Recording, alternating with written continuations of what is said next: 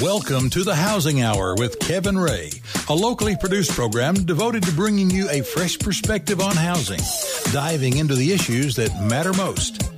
The Housing Hour with Kevin Ray is presented by Mortgage Investors Group. Now, Kevin Ray.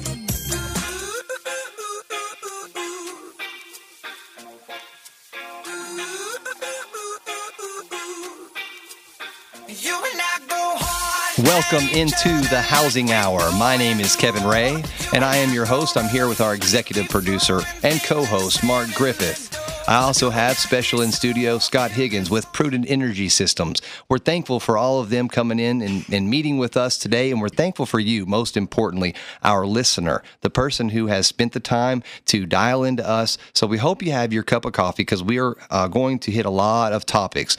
Um, our first segment, we have uh, a, a guest who we've had in the past, and we are continuing in our energy series and we have some new information. And the gentleman who I'm speaking about is Dr. Jackson. Dr. Jackson came to us um, from ORNL. He was uh, our very first guest in our energy efficiency series. Dr. Roderick Jackson, he's a researcher um, in ORNL, and he really gave us an incredible um, kind of picture of what it is that he does as it relates to, I guess you would say, thermal envelope breakage, if you will. Home sealing and the total. Yeah, the whole package. So you have the envelope, which the home is is sealed in and or not sealed in, and so that was the very beginning. And so much came from that too, Mark. You know, so many series after that, so many shows. Well, and I told Dr. Jackson that his passion when we did that show uh, was very clear over the airwaves. So uh, mm-hmm. that got me fired up, and you fired up yeah. about learning more because we really did not understand the fully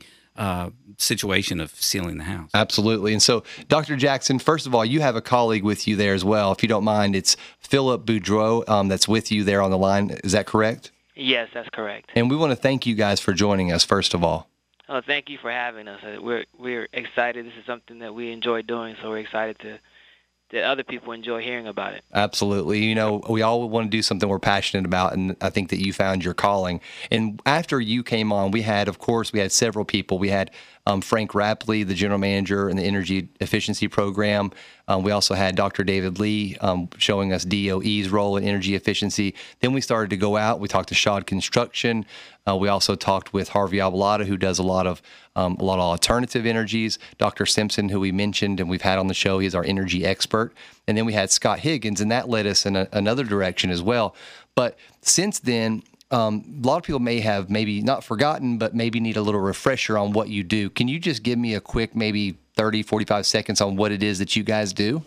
So Philip and I, we work in the residential building integration group here at Oak Ridge. And so what we do is we take some of the advanced technologies that are being developed in our building equipment area that's focusing on HVAC, heating and air, that's focusing on um, appliances such as your refrigerator, your washer, your dryer, etc and also advances that are being made in uh, your building envelope. That's your roof, your wall, your foundation, et cetera, everything that surrounds the building. And so we take those and we integrate it into a whole house solution so that we find out, one, what makes the best um, approach as far as energy savings, but then also explore any unintended consequence, consequences that can arise when you um, are, are solely looking at energy savings. So we look at other factors such as durability and risk for um, for failure. So those are some of the things that we do from a whole house um, residential integration perspective. And how does Philip? How do you how do you fit into that program? So I fit. You know, I work very closely with Roderick, so I do a lot of the same stuff he does. Um, mm-hmm.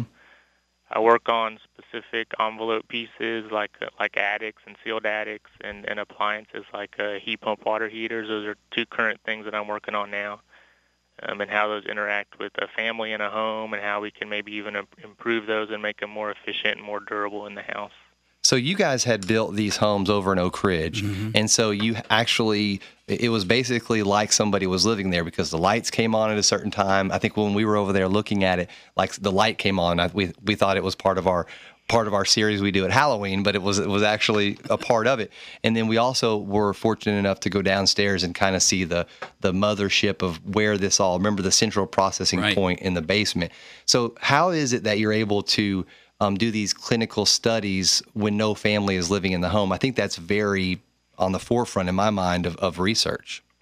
So I'll start off, but I think it'll be great to get uh, Philip's perspective Yeah. because he was actually very influential in programming and, and, and setting all that up. But from a, a big picture perspective, it's important to uh, understand we understand how the building performs in a controlled environment. But we also want it to be exposed to the to, to the actual um, weather. And so Mm. having these buildings that are in the community that are experiencing the same weather, we can do a side-by-side comparison to say, okay, here's apples and apples to make these to make analysis is very important. And so that's that's the important big picture. But then Philip, he was um, we've done this in seven homes in the Knoxville area with four in the Oak Oak Ridge area and three in the Campbell Creek, um, in the Farragut area as well. So Philip can get into some of the details of, of actually what went into that process.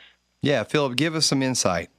Yeah, so um, like Roderick said, it's it's important to to to have occupancy like a real home would, um, because people add heat to the house, they add moisture to the house, and so that makes your your air conditioner work harder and things like that. And so we work with Building America, who's done they've done a lot of good work in trying to come up with the average occupancy for a house. So depending on the the number of bedrooms and the amount of people, you know, how many times do they wash clothes during the week, that kind of thing.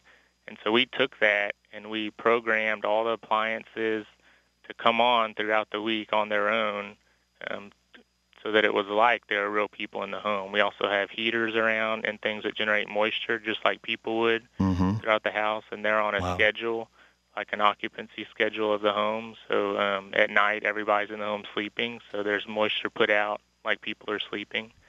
And so, and so we do that, and that And- also and allows us to yeah. have different homes and to compare them directly, because they all have the same occupancy, so we don't have that variable that we have to deal with. I mean, that's really incredible because I mean, you that has more to do in my mind from a technology standpoint to writing code, I'm sure, and and you probably have programmers that have written the code for you. So uh, that goes pretty deep. That that's that is like the most complex of systems, I would imagine. Yeah, you're exactly right. I mean, in fact, me and another guy wrote the computer code to control these things, and we got to basically hack into the appliances and hotwire them to get them to run like we wanted to. We don't was- it was a lot suggest that. fun. We don't suggest that from your normal Sears Yeah. buyer. Oh, there are some guys that would love to do that. Yeah. Hey, Dr. Jackson, let me ask you. So, um, once you all make these determinations and some of these findings, what do you do with the findings, and where does it go from there? So, for example, in the in the in the Zebra Alliance project, one of the things that we tested was looking at uh, integrated a ground source integrated heat pump. So we didn't want to the the beta version of those technologies to be able to go out to the market without having a, a testing ground. And so what we did was work with the manufacturer. In this case, it was ClimateMaster to prove that these technologies can work and to just quote unquote just get rid of the bugs, get the bugs out of the system. And now that product is on the market, and so you can go out and buy this type of um, heat pump that not only provides your air conditioning, your heating, and your air, but also provides your water heating. So you get savings of over 40% compared to a traditional system. So that's, That's an incredible. example of how using these real world conditions allow us to, to see what happens when we go outside of the laboratory and actually try it in a home and we don't have the added risk of a family being there at the same time. Oh, so that's, that's an example important. of what, how we use those buildings. Well, yeah, because part of me was saying, well, you know, the Ray family would be happy to let you, you know, do this. But I get what you're saying. I mean, it needs to be in a controlled environment. And the other thing is, I think you- the part of me that would say that would then be the part of me that would regret that when my wife got uncomfortable. right, right, that's true. That's true. Well, so the the research that is done, I mean, that's phenomenal because then how where does it go from there? What happens once you have this data, and how can people that are just sitting in their living rooms this morning, how, what can they do to press the the envelope forward? Um, and because I mean, social media is so important, and I know that you guys you guys are not hurting for funding, obviously, but awareness. You know, there's that's why we have you on the show today, and that's why we've done this series because people are what I have found have been blown away with interest for these type of topics. What do people in the general public? What could they do to to help further this for you? And what do you do with the research? Kind of a two part question. So it's, you're right. It's a two-part question, and and I'll try to answer those in in in, in, in, in synergy. Because one, one of the things that we do with the data is is to be able to say, okay, here's where we are, but here's where we can be. And so where can we where can we go with this, and how far can we take it? For example, with some of the data, some of the things that we did in some of the homes, we looked at advanced water heating projects, um, uh, products such as a heat pump water heater that you can go today and purchase from Lowe's or Home Depot, et cetera, et cetera. And so we took that, and now we want to, the market to be able to, which these products are about a factor of two more efficient than your traditional standard electric water heater. So we've proven the results. We've proven that these actually work.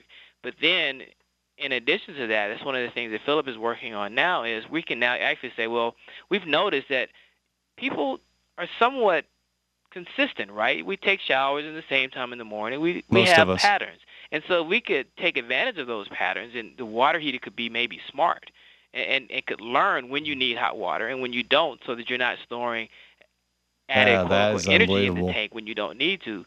Now we can even make more advances. So that's I think that's a good example of how we use the research homes to be able to one prove technology so we could get this information into the market so people would go ahead and buy it, but then also look for ways that we can take the next step. Well, what you're really talking about is a is basically a smart home. It, it- like a smartphone does a lot of the things that you're speaking to, but a home that sort of gets to know who you are and what your living habits are. I, I don't want anybody to, to learn my my living habits, but you know when it is that you have the most stress on the home, so that it can adequately kind of reposition itself from a energy standpoint to be able to handle that burden without having to overdo itself and have undue stress on other homes in the area or the grid in general. Exactly, exactly. That is exactly where we're headed because one of the things we hear the terms big data, we're in the data revolution, we're in the age of information. How does that apply to buildings, right? And Yeah. so I think we're the, we're the, we're at that tipping point where we can now start to utilize some of this this this analytics, this data analytics, to be able to make buildings smart. I don't want to, I don't hate to use the term that buildings were dumb before, but they were They're not dumb. as smart. Maybe Yeah. that's the right term. Well, I'm waiting. I'm gonna I'm gonna go out and patent an iHome. It's going to be well, you know, some people are so even going beyond that. What, what's what's after iHome, right? Because as a national laboratory, we want to be able to say, No, I'm kidding. Let's, let's really take things far and where it, the building just, you know, where it's it's it's totally um, energy efficient and not just energy efficient, but then it can operate. For example, when you have these situations like Hurricane Sandy or Katrina, or even in Detroit more recently, where Mhm. power, where homes were lost without power. yeah. When we lose power, that's a big deal. And so, how Right. can we make homes more resilient to these Well, types of storms? absolutely. And before, I don't want to end um, without getting to some of your new research and some of the new information that you found. Why don't you do me a favor? And Mark, you had mentioned that he had some new stuff. Why don't you let us in on that? Yeah, uh, Dr. Jackson, uh, is that what you're talking about? Some of I the guess that maybe that stuff? is. Yeah. That is, that's exactly, that's Yeah. a good lead in because Oh, some of the things that we're looking at is, is saying, okay, well, we've, we know how to make homes more efficient, but now how do we take that because homes are connected to the grid and how we do, how do we help these homes interact or quote unquote transact better with the grid? Now the home is not just a consumer of electricity, maybe it can be a prosumer when you use things, when you have like additional PV or et cetera at your home. And so now how can we make the home smart enough to be able to adapt? Because one of the things that we're seeing with the uh, the lowering cost of PV, I mean when I say PV, I mean solar photovoltaics, electricity from solar from solar energy. Mhm. It's it's they're starting to see some challenges when you in, integrate this into the grid. So we're looking at how can we make these buildings where they can adapt or in, in or they can include solar electricity in a manner that is not uh, problematic for the grid, and then Yeah. going the next step. How can we make buildings resilient so that when we do see these storms, I think there were over 400,000 people in Detroit this past weekend that were without power Mm. for days. How can we um, make buildings where they can still operate? This is the future. that, that challenge anymore. This is absolutely the future. I have no doubt. And, you know, the other thing that we need to remind people about, and correct me if I'm wrong, and that if you plan on doing some sort of, uh, I guess, solar or anything beyond what you're currently doing, the first thing that you need to do is to audit your home to determine where the leaks are because the last thing you want to do is, is there put an iHome unit in there that's going to cost you all this money and then it's going to it's going to be inefficient or not as efficient because you didn't do the first step. The first step is to audit. The second step is to is to seal. The third step is then to go out and do some of these other things. Am I correct in my steps? That's that's totally correct because one of the things um, that we that you see it, it it seems that people are saying now, well, you don't want to do a lot of um, distributed generation in this case solar photovoltaics without added storage. Well, sealing your building is the most fundamental of storage because if you can't store the energy, this in case in the case of summer, cooling, or in the case of winter, your heat, if you can't store that energy well in your building because it's so leaky, you can't.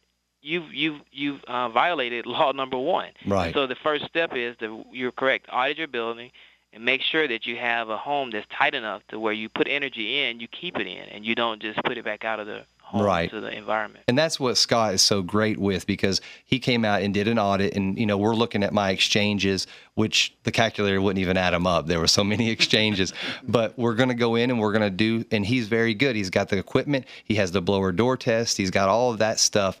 And so that's why we like to partner with people who can help you. We're not we're not trying to sell you anything. We're just trying to tell you what the steps are. That's all. So that's the new stuff that's coming down the pike. So that's very exciting and we want to definitely have you on you know in the near future at your convenience so that you can have a platform to be able to speak to the public. Because i don't know how many opportunities that you have to speak to someone who is listening to news talk 98.7 but we also podcast this we blog this information and we try to get it out. We put it in our newsletter. We do all of these things because we feel as you do that it's very important to the future e-commerce, if you or the economy, and when as it relates to um, the environment and all of those other things. Sounds great. Well, we definitely appreciate you and Philip. Philip, did you have anything else to add?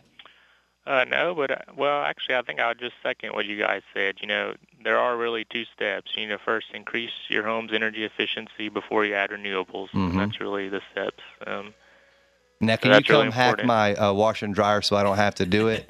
Is that yeah. possible? Okay. He probably could. yeah, he probably could. Well, we really appreciate Philip and Roderick, uh, Dr. Jackson and uh, Philip uh, Boudreaux. Thank you so much from ORNL. You guys have been outstanding, and uh, you guys hang around with us. We'll be right back after these messages.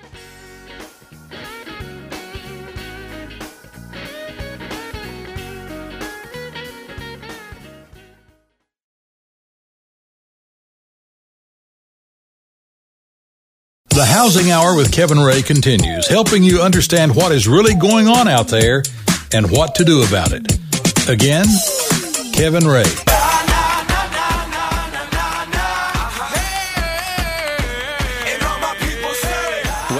Back into the Housing Hour.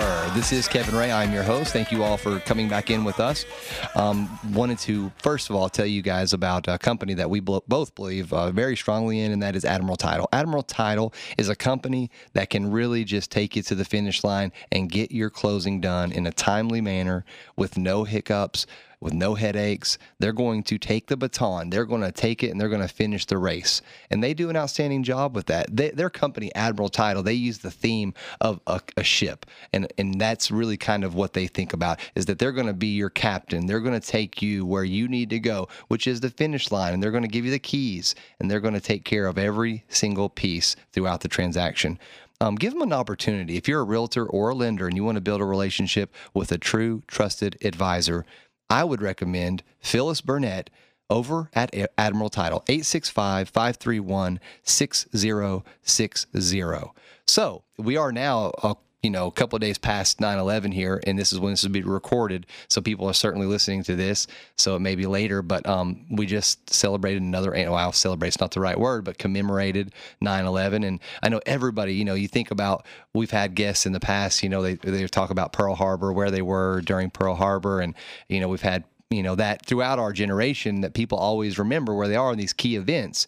And one of the biggest ones now that people think about is hey where were you on 9-11 what were you doing on 9-11 how did it affect your life? I mean i've heard from directly from soldiers that i know that that caused them to go back into the uh, military. Maybe they had retired, or maybe they had taken some time. They're not going to do another tour.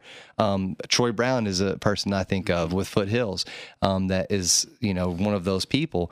Um, but everybody has that story because it was such a monumental moment in the history of the world, not just the country, that it just is something that sticks with you. And, you know, a lot of people also, you know, I know I have a story that I'll share, but also people it's a fork in the road for a lot of people because they were going down one path and 9/11 happened And I don't know about you guys, but it really changed my perspective on a lot of different things. It was that moment in history where you just stop and think, what is most important in my life? Is it to sell more vitamins than anybody else? Because at that time, back in that year, I was working at General Nutrition Centers. I was the general manager of the GNC there at Lenox Square Mall. I know that has very little to nothing to do with housing, but that's I was young and I was just needing to, a job. And it wasn't about that. That's what it made me realize is that life life was not um, about just making money and spending money and all those things. It helped me to recenter myself. And I don't know, Mark, what were you doing on 9 11? Well, I was at the office. I was still branch manager. Yeah. I began in 1994. So in mm-hmm. 2001, when that, that day happened, um, we had a full load. I mean, we were busy. Remember, this is two years before the bubble mm. uh, hit, uh, yeah. the, the housing bubble. Mm-hmm. Uh, but we were busy then and new construction. And I remember Norma Sheldon uh, people were in our office by at eight o'clock, ready to take loan application on a new construction loan.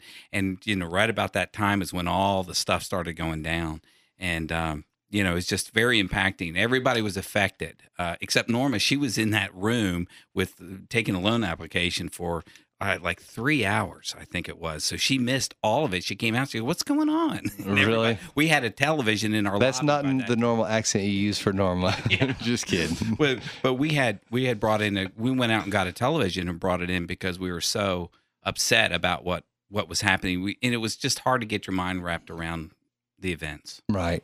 Well, and what about you, Scott? Where were you during 9 11? We have Scott with Prudent Energy Systems still with us from the last segment. I'm just curious. Well, it's it's uh you know I was actually at my house and I was talking with my sister you know when the first plane hit. Mm-hmm. Then we talked or you know uh, called each other and we were actually talking when the second plane hit and mm. you know like you were saying it's just one of those things that you know you remember exactly what you were doing yeah. um, you know throughout parts of that day and um, you know just things that normally you know you wouldn't recollect you know or just yeah. you know and, and Kevin, one of the things that I remember very vividly mm-hmm. is at a certain point with the first plane mm-hmm. that was an accident. Right. The right. second plane we were under attack, and right. I remember, I remember my staff, all of us were looking around at each other, realizing that our country was under attack, mm-hmm. and that changed the dynamics in our office at that time. Right. And I know now you're that, in Oak Ridge too, where there's a nuclear Ridge. weapons. That's right, and, it, and that's that's a, just another story. Right. But um, I know that you hmm. were on a plane. Right. Yeah. At that moment. Yeah, it was it was a, flight coming from London. Mom and I had been on a two week European vacation. We had had a tremendous time.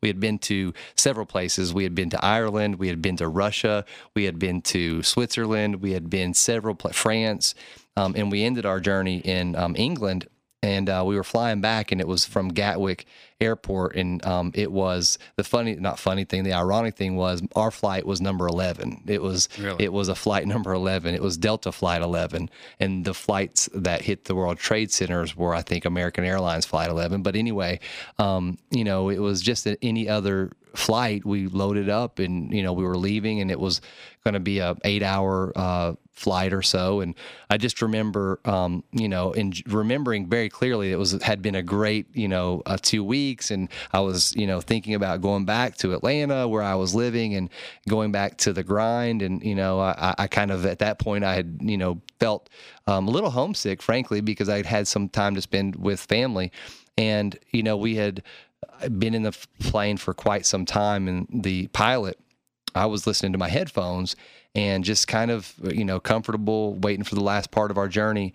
And the pilot came on the PA system. And here's a man that had been so confident throughout the day. Ladies and gentlemen, we want to thank you for flying Delta Airlines and we want you to sit back and relax. You know, th- every time he would come on, he was just very confident. You know, we know you have a choice to fly, you know. And then this time it was different. He came on the PA system and he had a noticeably shaking, shaken voice. And, and he just said, ladies and ladies and gentlemen, I, I thought I was a different person, you know.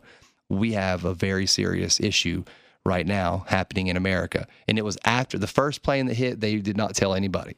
Right. It wasn't until the second uh, plane hit, and he said that there had been two planes that had hit the World Trade Center buildings in America, and he said this exact word: "America is under attack." Yeah, th- th- that's the big thing yeah. because at that moment in time, the yeah. second plane, right. it, it, changed. It was a game changer, and right. you knew you were under attack, and it's I don't know that you know other than Hawaii and Pearl Harbor, mm-hmm. I don't mm-hmm. know that our actual America, you know, the contig- contiguous states have mm. ever been under attack. No, I, you're right. And the only thing that would be close to that, I think, other than nine, other than Pearl Harbor, as far as a high sense of alert was probably modern um, times. I'm speaking. Of. Well, right, but I was thinking of the Cuban Missile Crisis when people are on high alert mm-hmm. and and you know everybody is stressed and and you know this was one of those moments. So the pilot, you know, came on and he said that, and I mean I am freaking out. He told us that the pilot that they had had two planes that had been hijacked.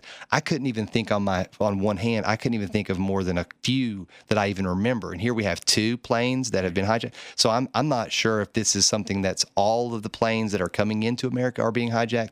Whether this is a mass type of hijacking. I thought that I was going to die. So what at what point? Because I I know your story, but mm-hmm. one thing I never was clear on. I never asked the question. Mm-hmm.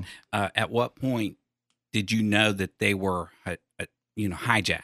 Right. You knew that they were flown into buildings. Right. Did you know that that was from? You know, he said hijacked. Oh, okay. He, and I maybe I missaid that, but he said that they had been hijacked, and that they had been flown into wow. two separate buildings. Okay. And so I'm, you know, me and mom. I mean, I'm, you know, 22 year old or however old I was about that, and I had, you know, what I thought was my whole life ahead of me, and I'm thinking that I may die. I mean, I know that that may not have been the most rational Were thought. you thinking like someone's on this? Yes, could be. Yes, absolutely. On the plane, I, yeah. I, so I was looking around and looking, and you know what, your mind automatically goes to because of the narrative that had already been built into my brain. Basically, I Im- immediately said this was Os- Osama bin Laden.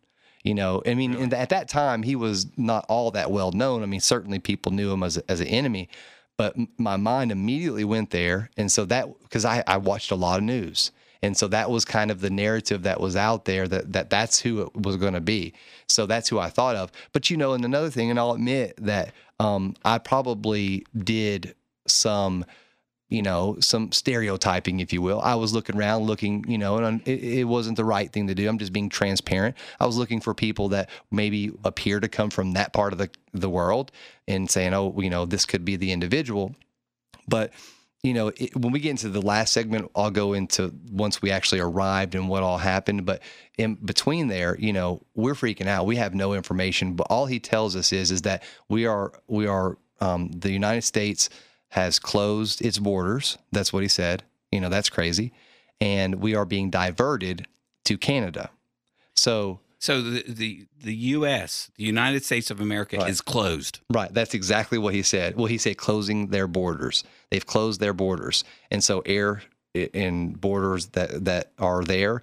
And you know the thing is, you know how when you're doing an international flight or any flight that has a GPS system, there's a picture of the country and you can see kind of where the plane is going and all right. that and you know that was what I was watching. And you know when you come through the um, into it, we were coming into Atlanta, but but because of how the flight pattern is, we were coming in. We would have flown pretty much over Manhattan based upon the flight track.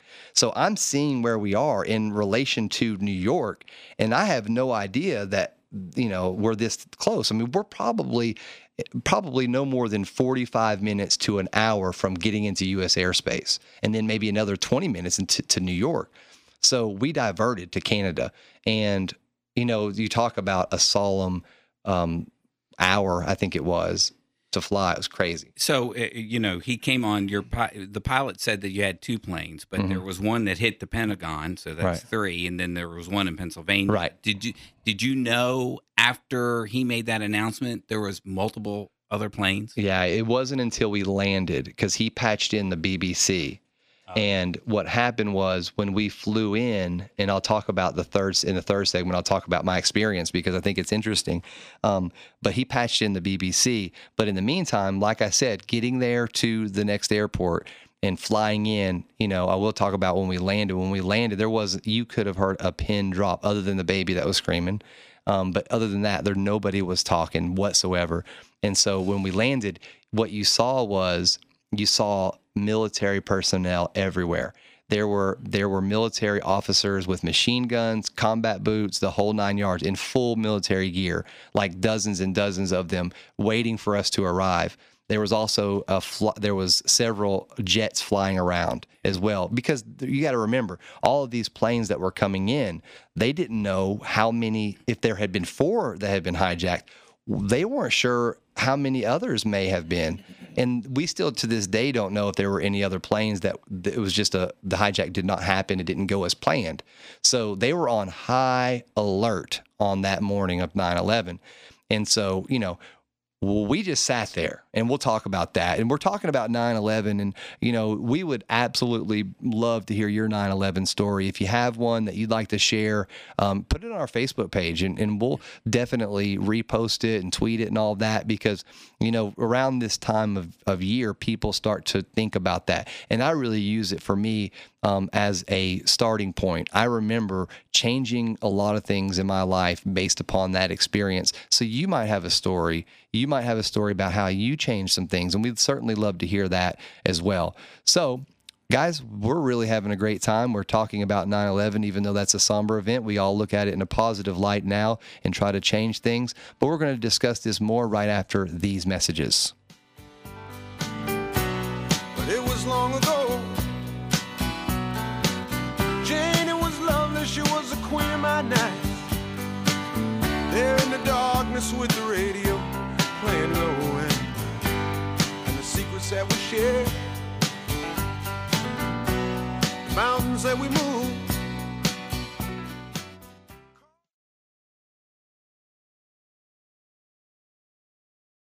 The Housing Hour with Kevin Ray continues, helping you understand what is really going on out there and what to do about it. Again, Kevin Ray.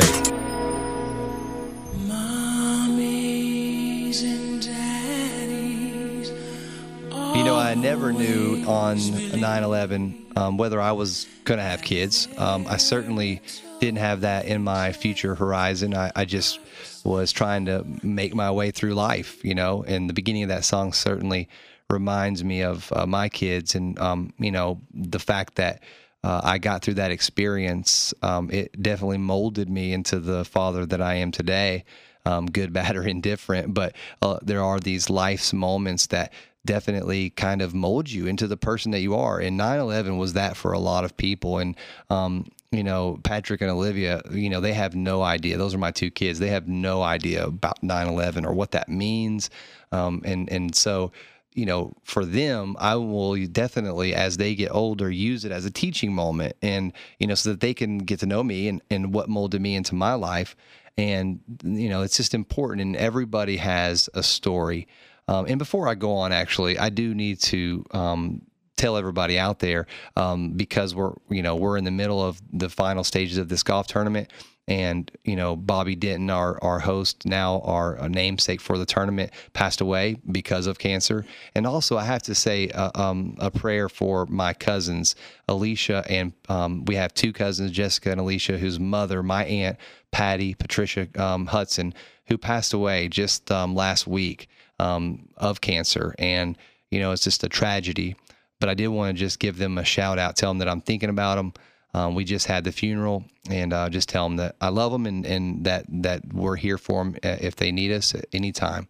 So, a lot of things going on with 9/11 when we think about the the anniversary, and you know, I was talking about when we landed and all of the military presence. Well, the guy, the the pilot came on the PA system, and um, you know, we were frantically calling our, our our relatives to let them know that we are okay. You know, my sister Andrea was freaking out. We did get a hold of them. Cell phones did work in 2001, um, and we didn't have all of the things that we have now. Social media wasn't there, but we were able to communicate with my sister, and you know, she was just freaking out because she didn't know what was happening and the um, and she was kind of conveying to us what was happening on the news. Plus, we had the BBC being piped into the jet that we were on, and so we were one of 27 jumbo jets that landed in St. John, Newfoundland, which is used to one international flight every other week. so here we had because everybody else just went right over to um, there was a, there's another big town um, I can't think of the name of it right off the top of my head, but it was just across the way. And so they were diverting all these planes and saying, "You five jets go here." So we just made it to St. John, St. John's, and um, 27 jumbo jets. Now we were we were a 777. We were a big daddy, um, so we were one of the biggest ones. and the way that they created the the the planing um, plan was that they were going to start with the biggest planes. I mean, they were going to start with the smallest planes first, and then they were going to work their way up to the biggest planes. So the pilot told us, he said, "We're going to start unloading, and I will tell you guys honestly, this is going to take a long time, and we're going to make you as comfortable as we possibly can." And but this may take several hours. Well, it took 19 hours. Hmm. We sat on the plane for 19 hours waiting to be deplaned because they had they said it was going to take about an hour a plane and they were not quite right but they were close and you know what do you do for 19 hours i mean it was miserable to say the least and you know it was there was a lot of people on that plane and not everybody had it the same as everybody else they had people in first class and so forth and you know but it was very very difficult and i i felt like i had been skinned alive and thrown in the ocean is how I felt because you know I am a young person. I, I don't know what's happening outside of the plane. I like to be in control, you know, and I don't have any control. And the pilot was so gracious because um, there was some people who smoked on the plane, and so this is kind of a funny off story. He opened, he let them open the back of the plane. They opened the back of the plane and, and was able to smoke out of the plane. I would die to have a picture seeing. Hmm. Um, at that time, this has been a long time ago. My mom was a smoker, so seeing her on the back of the plane. So finally, after 19 hours, we finally were able to get off of the plane. And, you know, it was um, very surreal because uh, we had to go through, you know, this basically this makeshift, you know, army hut where they had made, where they were, you know, patting people down, searching all their belongings. We couldn't take anything off the plane other than our carry on. That was all we could take. So all of our supplies, I mean, I had nothing. Um, and so once we got through that, they took us, they shipped us over to the hockey rink, which was now um, acting as central transport place. So we got to this hockey rink, and there it was up on the jumbotrons was the planes. The first time that we had seen it, and if you know, it was a 767. Both of them were, and ours was a 777, but it, it looked eerily like our plane, mm-hmm. and that was a real eye opener. When I saw that, I, I just couldn't believe it. And you know, I am just, I am just in such misery. I'm not knowing what's happening and so forth. I, I think one of the interesting things, what you just mentioned, uh, going through the security the mm-hmm. tent as you came off the plane, which was the beginning of the crackdown of our you know, security in airports. Right. I mean, that's that started right there. Mm-hmm. And um, you know, I, that's the one thing it never crossed my mind really at that moment in time when you know we were going through all this of how it was going to change airport security. Right. It just never did until everything started, you know, tightening up, then all of a sudden it mm. became mm. miserable just to go to the airport. Right. You have to go four hours before the right. flight. You know, it's something ridiculous. Right. But uh, we have to do these things. But you, mm.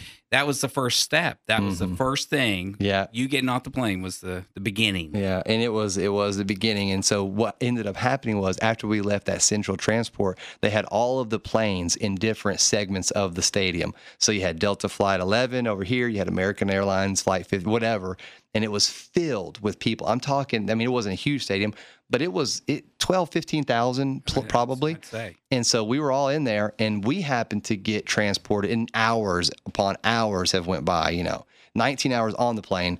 Then it took another four or five hours just to get us there. We're 24 hours in the same clothes, no sleep, not knowing what, what the future holds.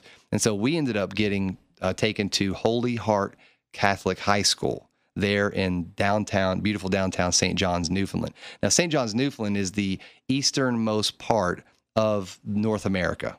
And so we got to experience that. And we got taken to Holy Heart Catholic High School. I, I, just have to tell you guys, it was amazing. These people, the the the selflessness and the love that these people showed these strangers was something out of a movie. I mean, they opened their homes, their arms, their pocketbooks. I mean, they literally gave us money to go to Walmart, food. They brought us into their homes to take showers. They brought their um, their very talented um, group of singers from different schools and and they sang for us. They they had productions for us. They did plays for us. You know, I have pictures which I'll try to get to you before yeah. um, so the day is over, so you can put them up. But um, you know, we were sleeping in the gym at, um, uh, the second and third day. The very first day, we were um, we were put in the science department, which I had to leave because there was so many people snoring I could not sleep.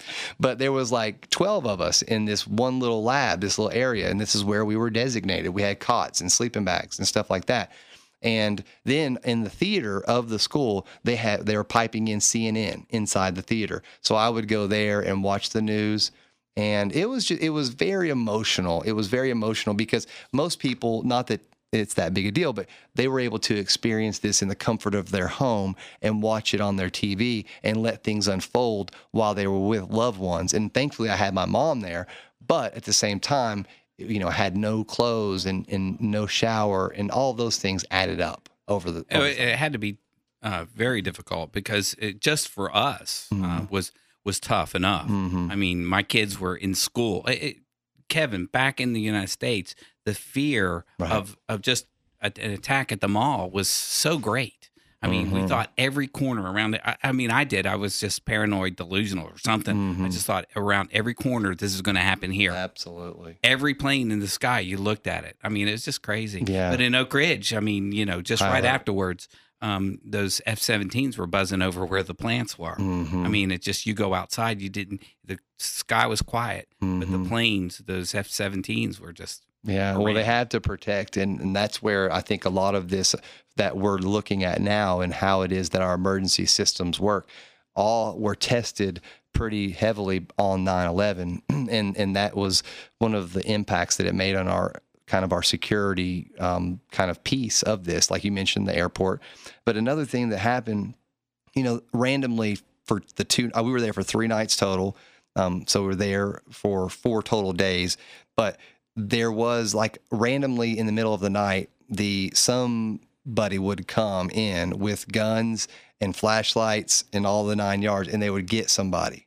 And so we never knew, we never heard what those people did, why they came in such a huff and came and got these people. I mean, we'd never know. But I'm sure it had something to do. They were examining the manifest, of, you know, of all the planes, and you know, there's just a lot of bad people out there. They may not have been associated with a terrorist attack, but they might have been people of interest. But they would come and get people, and they would find them, and they would get them and take them out. It was it was pretty eerie that when that would happen. That's very eerie. Yeah, very eerie. So, um, so finally, we were told, you know, they had p- signs and all this stuff saying when people would be leaving and all of this, and it got delayed a couple of times. Finally, we get to leave, and in the meantime, you know, a lot of fond memories. And uh, coincidentally, um, the gentleman who made Titanic, what was that guy's name? Cameron. I whatever his name is.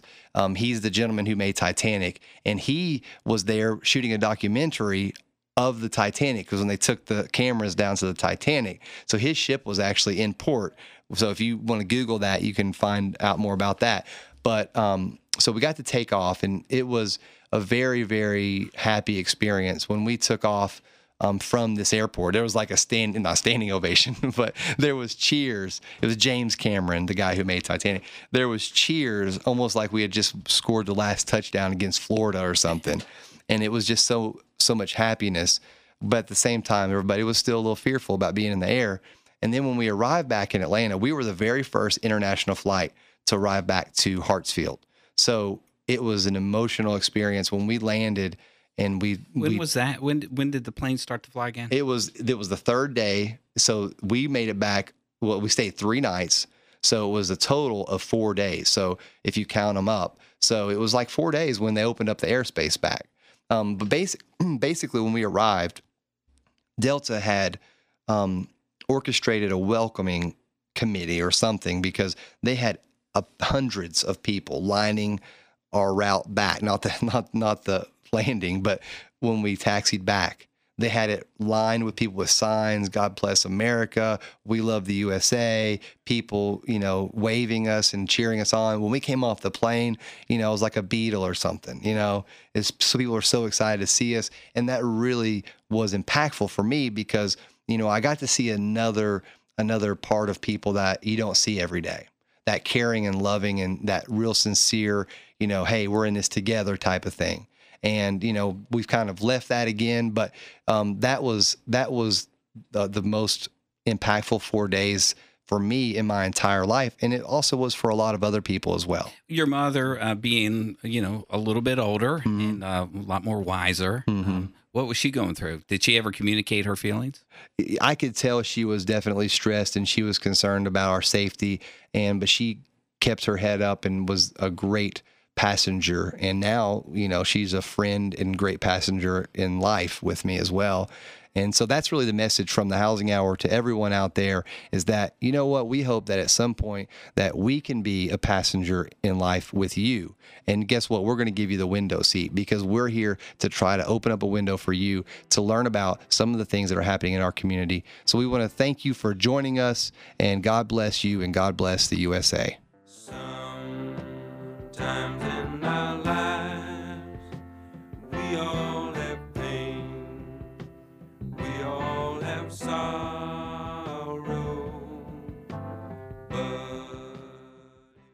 That's the Housing Hour with Kevin Ray for today. Join Kevin and his guests each week at this time to keep up with the why and the why not. You need to know, so come here to find out. This program is presented by Mortgage Investors Group.